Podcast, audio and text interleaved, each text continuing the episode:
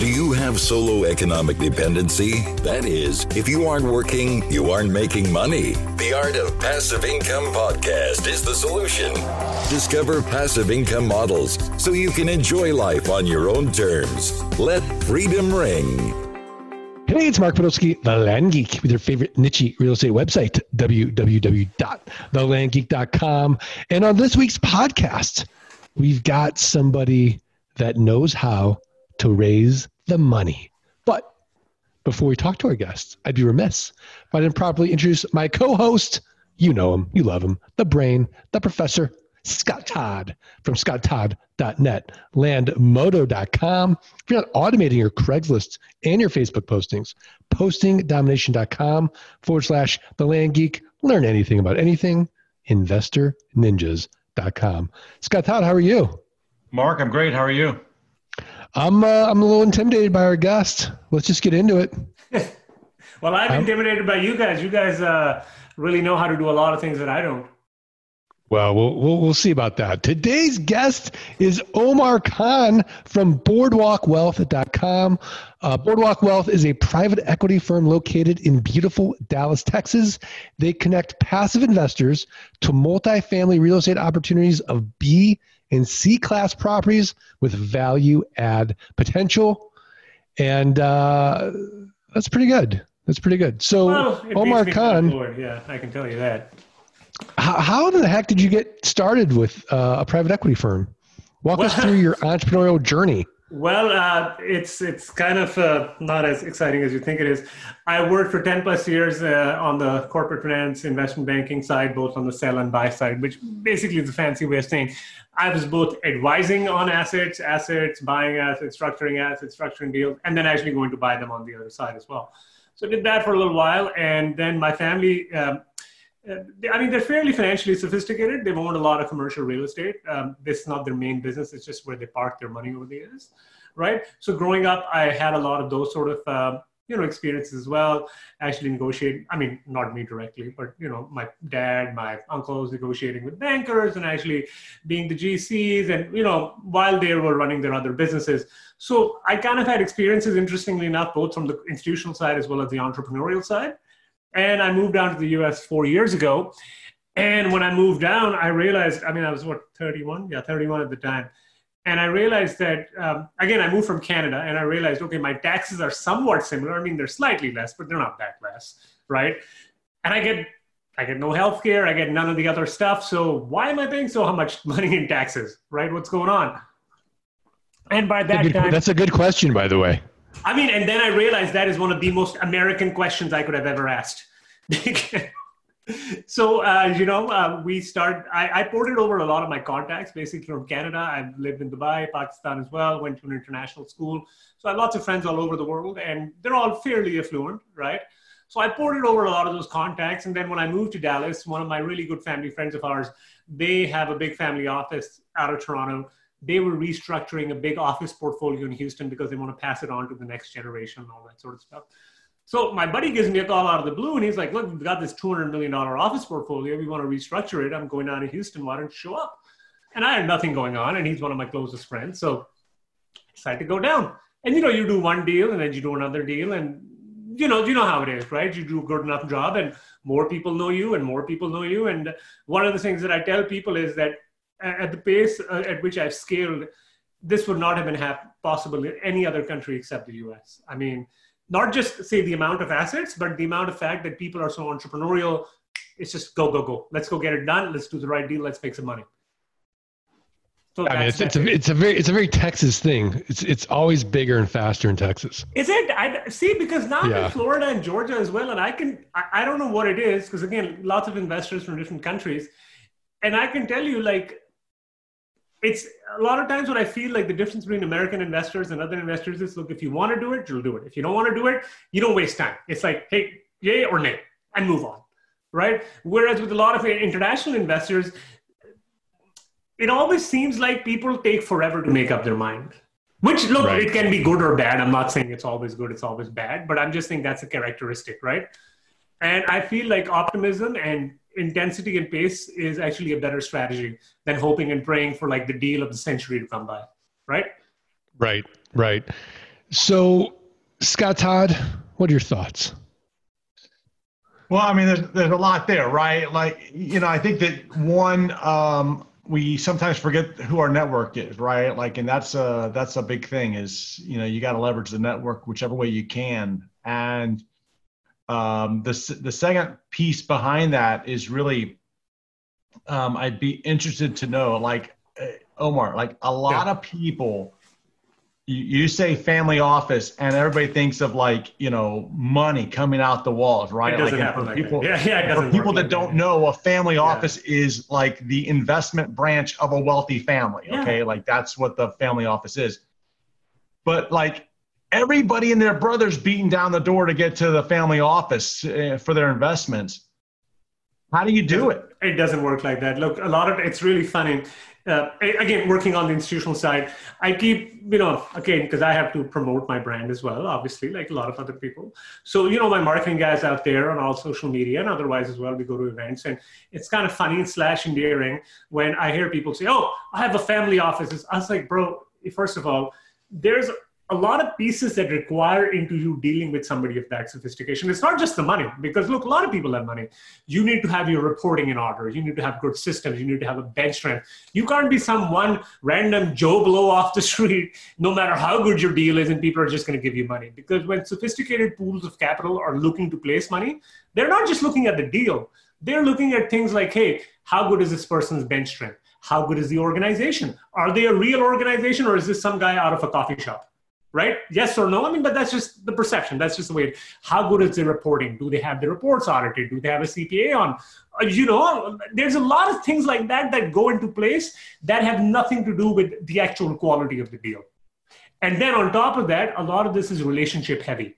So the first deal, it's like you're pulling teeth, right? But by the time you get to your second, third, fourth deal, you don't you don't necessarily have to pull teeth as much. But it's very relationship driven, and it doesn't happen like you're some guy on Facebook posting memes, and suddenly a Family Guy office is gonna just you know give you money because you sound like a cool guy.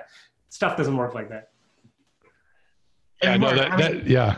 Go ahead, Chad. I mean, a lot of people think that way, right? Like a lot of people think, oh man, all I got to do is send this this fantastic deal because one of the things that you hear all the time is go find the deal and you'll find and the, the money. money's there right? But like it's not always there is it? Hey but my retort to that has been look i can find you a hundred million dollar deal can you show up with 80 million dollars? Okay let's go man. Can you fish up? Because i can tell you you can't. Because if you could show up with 80 million dollars you and i wouldn't be having this conversation over zoom which is typically where the conversation ends. So omar what's what's some of the worst advice you see or hear given in your area of expertise? Look, I think it's really funny. Again, before I moved to the US, I didn't even know they were real estate mentors uh, of this type, number one. And again, I'm a lifelong learner, so I'm always, hey, if somebody can give me a tip, I'm all for it, man. But what's really funny is it's a case of these days, I feel a lot of times uh, a case of the blind leading the blind. So I see guys who are talking about mentorship and masterminds. I'm like, bro, you haven't even done a deal in the past five years. What are you talking about, man? You can't even build a financial model. You can't even model out your returns. What are you talking about? And you know what's funny? I thought, well, that, that's quite self evident, right? Why? Well, it turns out I'm the moron because there's people beating down other people's doors in the hope that they have some magic potion that they're going to drink and suddenly money's going to fall from the sky. And yeah, I mean, you guys know this, your experience. Things don't work out like that, right? It's a lot of blood, sweat, and tears a lot of false starts, and you can do everything right and nothing works, and everything wrong and everything works. It's a lot of those sort of things, right? Oh yeah, we, we, we see the false prophets all the time, and it it makes us pull our hair out. In fact, Scott had a ton of hair until about a year ago. so he pulled it all out. Are you serious? Yeah, I mean that's that's just what happens. So. Look, I mean, I think Texas. I think Texas is also the ground zero for things. I think hope springs eternal uh, in Texas, and uh, there's lots of people, man. I mean, I thought, why would you pay thirty, fifty thousand dollars, whereas you could just go invest in somebody's deal and kind of learn, right, and try to make money along the way. And it turns out I'm the dummy. Uh, there are people out there who are willing to max out their credit cards, do really dumb things in the hope that they will find that one magic trick that's going to make them a millionaire overnight. Right, right. So who who is a good sort of buyer persona for your services? Are they Oh, an accredited done- investor Yeah, that I've, I've done a lot of work on that because we have to we have to really focus on. So for me, it's typically an accredited investor. Typically, it's a male, but now it's 80-20 male female now, right? But typically, it's an accredited investor. They're in their mid 40s. They are they have invested before, so they understand at least they, they have an idea of what's going on. Nobody's saying they have to know everything, right? And the other deal also is that they are sophisticated enough that they can run their own numbers themselves. But again, this doesn't mean they always run their numbers themselves, right? This means that if they chose to do it, they would do it. This gives me, this gives me a lot of comfort in the sense that people are coming from a position of knowledge and experience. So when you're having a conversation with them, what I felt is it's a more deeper conversation, and that investor isn't a one and done type investor. That investor is an investor a that's a repeat investor, and they also give you more money. So it's not like, hey, I'll give you 50 grand or 75 grand once a year. No, I'll give you 250 grand five times a year. Right, right. So, you know, Scott and I see this all the time. Um, we're accredited investors, and everybody has, it feels like, their own fund. And we're looking at, you know, we'll see, you know, 8% pref, 50% of the profits, management fee, um, you know, and maybe the average return, Scott, would be 20 to 30%. Is that Yeah, but they're Right. saying it's 20 to 30, right? It's not a piece of paper. right? Right. Well, like that's, Uh, there's, yeah, that's, you know, but not a they, piece yeah, of they're, paper, right? I mean, it's not their reality. track record. So, so for Scott and I, or and the listeners who might be accredited investors, what are what are the realistic expectations of doing a multifamily deal where there's value add, where you can be a passive investor? How long? What would be our pref interest rate? And then what would be how long before the fund unwinds? We get our money back. What what does that really look like from thirty thousand feet? So typically? look, I can tell you at least we're just in bigger cities. Um, so, so I'll tell you the cities we're in: San Antonio, Austin, Jacksonville, Atlanta, right? And I have a partner in Dallas. We look. I mean, I live there, but we just haven't been able to find the right deal in Dallas, even though it's a great market. The point I'm trying to make is we're in bigger markets, right? So we're t- at this stage of the cycle, we're looking at basically mid-teens and low mid-teens IRR is a realistic aim. Now, what will happen is the first thing every you tell investors everything is like look this invest this return is just on a piece of paper. It doesn't really mean anything. Because what means is the assumptions behind it. Are they reasonable? Because you can t- tweak one or two assumptions and really make your numbers look really nice right? Investors the first thing even after you give them this entire speech you explain it to them they say hey i was like do you understand? Yes. First thing they ask is how much are the returns? And you're like dude you gotta understand what goes into this. Because as soon as you say how much are the returns you know what a sponsor does now they know that you're only looking at one number. So they'll jack around with their assumptions to make to basically fit a square peg through a round hole right? So if you're realistic these days typically i don't know what happened to my camera right there. Okay. So if you're realistic these days in the bigger cities if it's a true value add because those are getting hard to find in the multifamily space and we're in the b space you're looking at low low to mid teens irr 8% pref is very doable but cash on cash has to be around eight and a half. That is realistic with a good sponsor. Now, what happens typically is when you're not a good sponsor or you're jacking around with the numbers, you'll show really high cash on cash, really high investor returns. But when you're in the deal, then you realize you're not getting any distributions on time, all that other stuff is starting to happen. So, Scott Todd, what are your thoughts? Omar, did you say 18 and a half percent? no, I said eight, eight to eight and a half percent cash on cash. Give or So- take. I mean, that, that's after stabilization, by the way, once you've stabilized it, right? Right. Okay. All right. So eight eight percent preferred and like an eight to eight and a half percent cash, cash on on cash. cash. But that's being realistic in the B space right now in these bigger cities because you've got to realize the go-go years, the Wild West right after the crash, that's done. Because a lot of these properties have been picked over twice or thrice, and all the brokers and everybody will tell you, well, you can take it to the next level. And the point is, what were the other four guys in the last five years doing? I mean, were they chopped liver? Were they were they not doing anything? Because yeah, you can put granite, say countertops, but if your tenant makes like thirty thousand dollars a year, how are they going to pay for this? Right. I mean, yeah, you can take it to the next level. Nobody's going to pay you. Right, right. So, so just kind of walk us through. You're looking at buying at a cap rate of So for these these type of properties, I'm looking at anywhere between four and a half to five and a half. Okay, four and a half to five and a half percent. So, just for the listeners, we just define real quickly what the cap rate means. So the cap rate is basically the net operating income divided by the purchase price. Now, where it gets interesting, if you know accounting, is that the net operating income can mean a lot of things. So you really have some just because somebody's saying they have a net operating income of X, in reality, it doesn't necessarily mean they have a net operating income of X because they can be playing accounting tricks, they can be doing this, they can be doing that. So that's where you have to be really careful.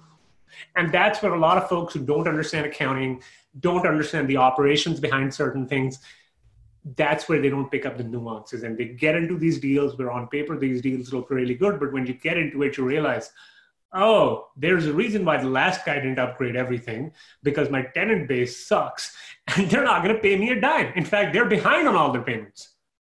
So why would you go but you know the marketing is hey all you got to do is show up at five or six thousand dollars a unit. You keep throwing it into this money pit and money starts coming out after six months. I mean it's like any other business. My point is if you don't know what you're doing, it's like any other business in the world, you're going to get your ass handed to you. Right, right. So, so Scott puts a million dollars in. Yeah. He's he's going to look at a cash on cash return realistically of eight eight and a half percent over what period of time before that fund so this unwinds? Is, this is uh, annual. So typically, typically, in industry convention is that you're holding on. You're underwriting to a five year hold, right? So you're underwriting or you're targeting a five year hold. But this is when, for instance, if you're doing value add deals, so you're coming in doing a lot of heavy lifting.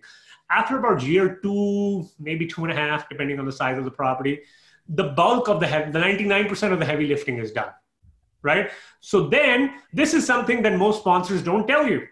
But you got to realize if the deal is structured the right way, 80 to 90% of any sponsor's total compensation in the deal, and by the way, I'm a sponsor, is when we sell because that's when we make the real bulk of our money. So all these sponsors who tell you I'm a long-term buy and hold invest buyer, whatever, whatever they want, that's all BS. You have to completely call BS on them because from year two or two and a half, if they're hitting their numbers and pro forma, their hair is on fire trying to sell this. Because look, you make 80 to 90% of your comp. Why would you delay that comp for three years for no reason? Because you can take that money and plow it into a different deal. But everybody underwrites to a five year hold just because they want to be safe but you're really trying to get out in years two, three at most.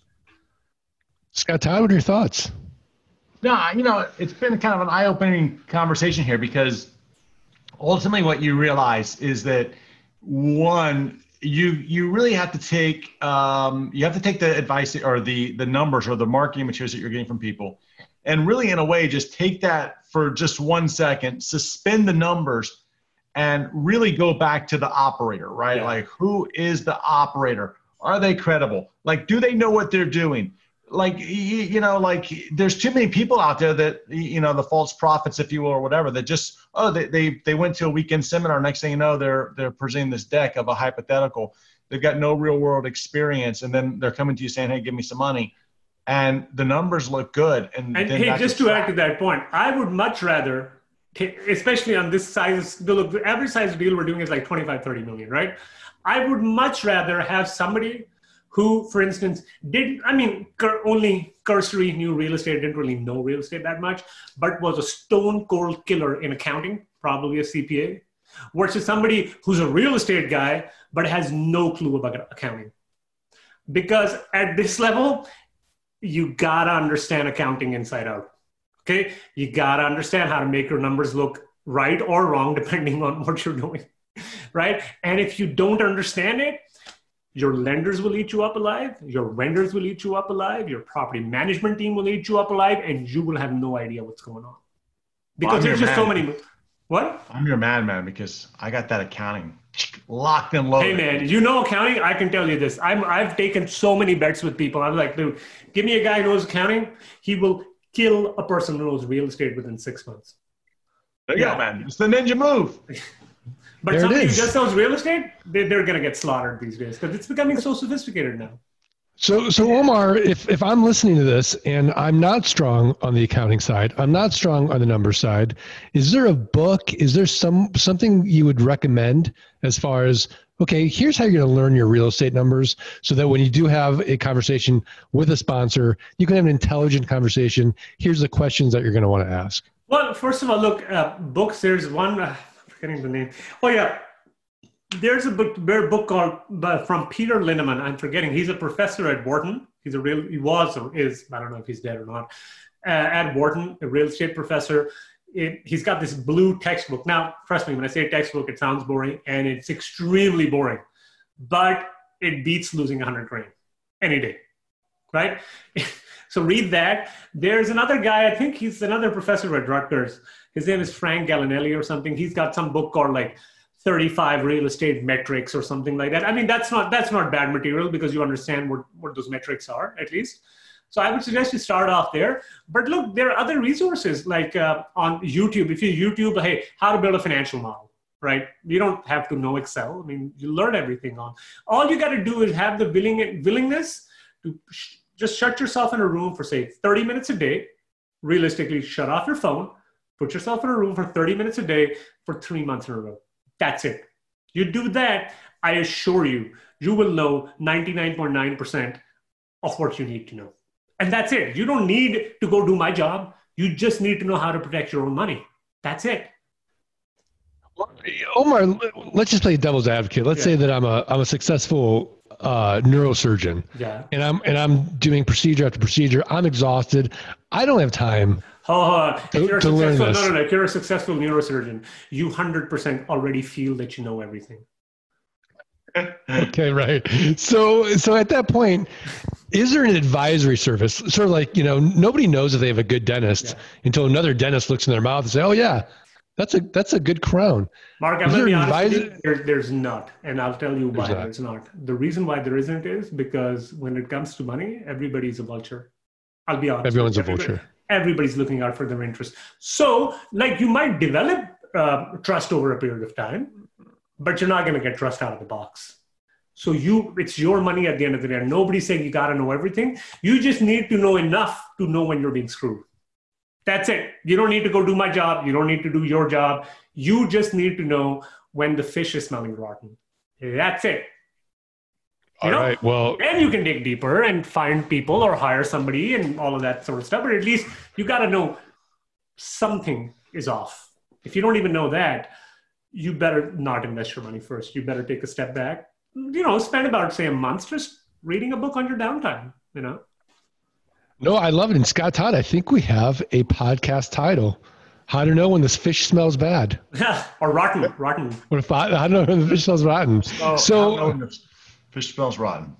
So Omar, this has been really, really enlightening. Um, the mentorship has been really valuable. But now we're at that point in time where we're going to ask you for your tip of the week, another tip of the week, yeah. a website, a resource, maybe another book where the art of passive income listeners can go improve their businesses, improve their lives. What have you got?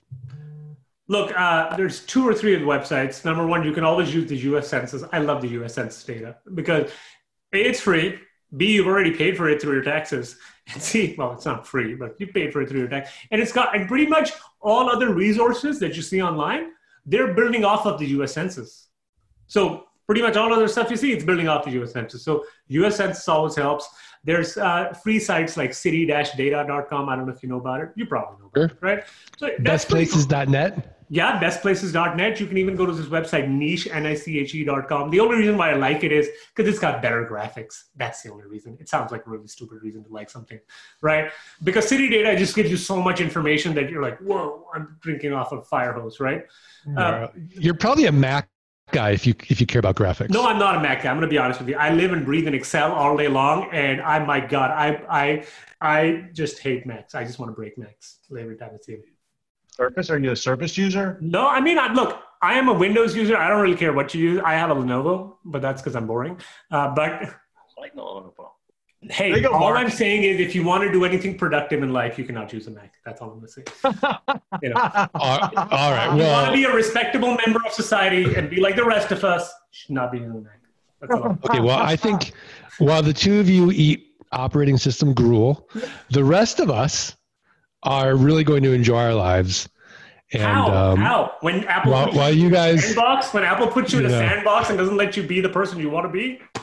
While you guys crunch your Excel numbers, I'll give you that. I'll give you Excel is way better on a PC than a Mac. That is about it. Anyways, I don't want to go into this because Scott Todd is really enjoying this in a way that is just hurting me. Okay.